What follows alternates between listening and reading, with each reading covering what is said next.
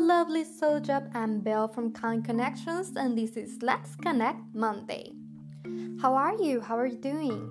I am super tired but super proud of myself. My classes just started and I have a thousand things to do.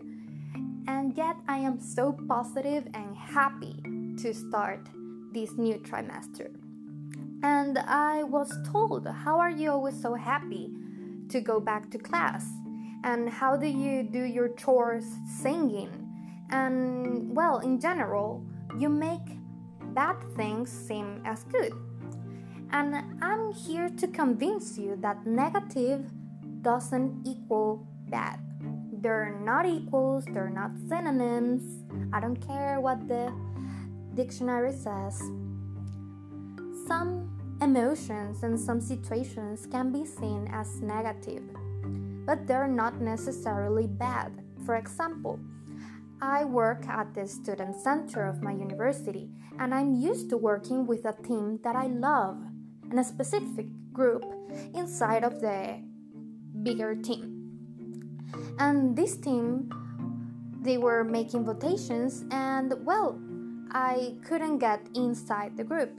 I had to work with another one. And I felt very bad at first because, well, at first I was out of my comfort zone and I was going to miss those teammates I was used to work working with. But now I have the opportunity to have another group, meet better some of my other friends, and find new parts of myself, get to know myself better. And sometimes unexpected turns in our journey can lead us to wonderful experiences. So, yeah, at first that might seem as a negative situation, and it ended up being good, not bad. So, if you're able to see everything around you as good for you, then you can start singing while you're doing chores and feeling happy when you go back to work and actually feeling happy about your life in general.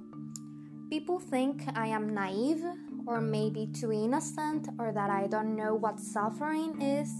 And to be honest, I have cried like I could feel oceans with the tears I have cried especially because I cry when I'm happy, when I'm angry, when I'm sad. I'm always crying. And the truth is, my smile is the brightest because I have cried the darkest tears. That's why I'm always so optimistic about life. It's not because I am idealistic and I, that I don't see the negative downsides of things. I do see them and I do try to avoid unpleasant things. I don't go around looking for pain. But some things can't be avoided.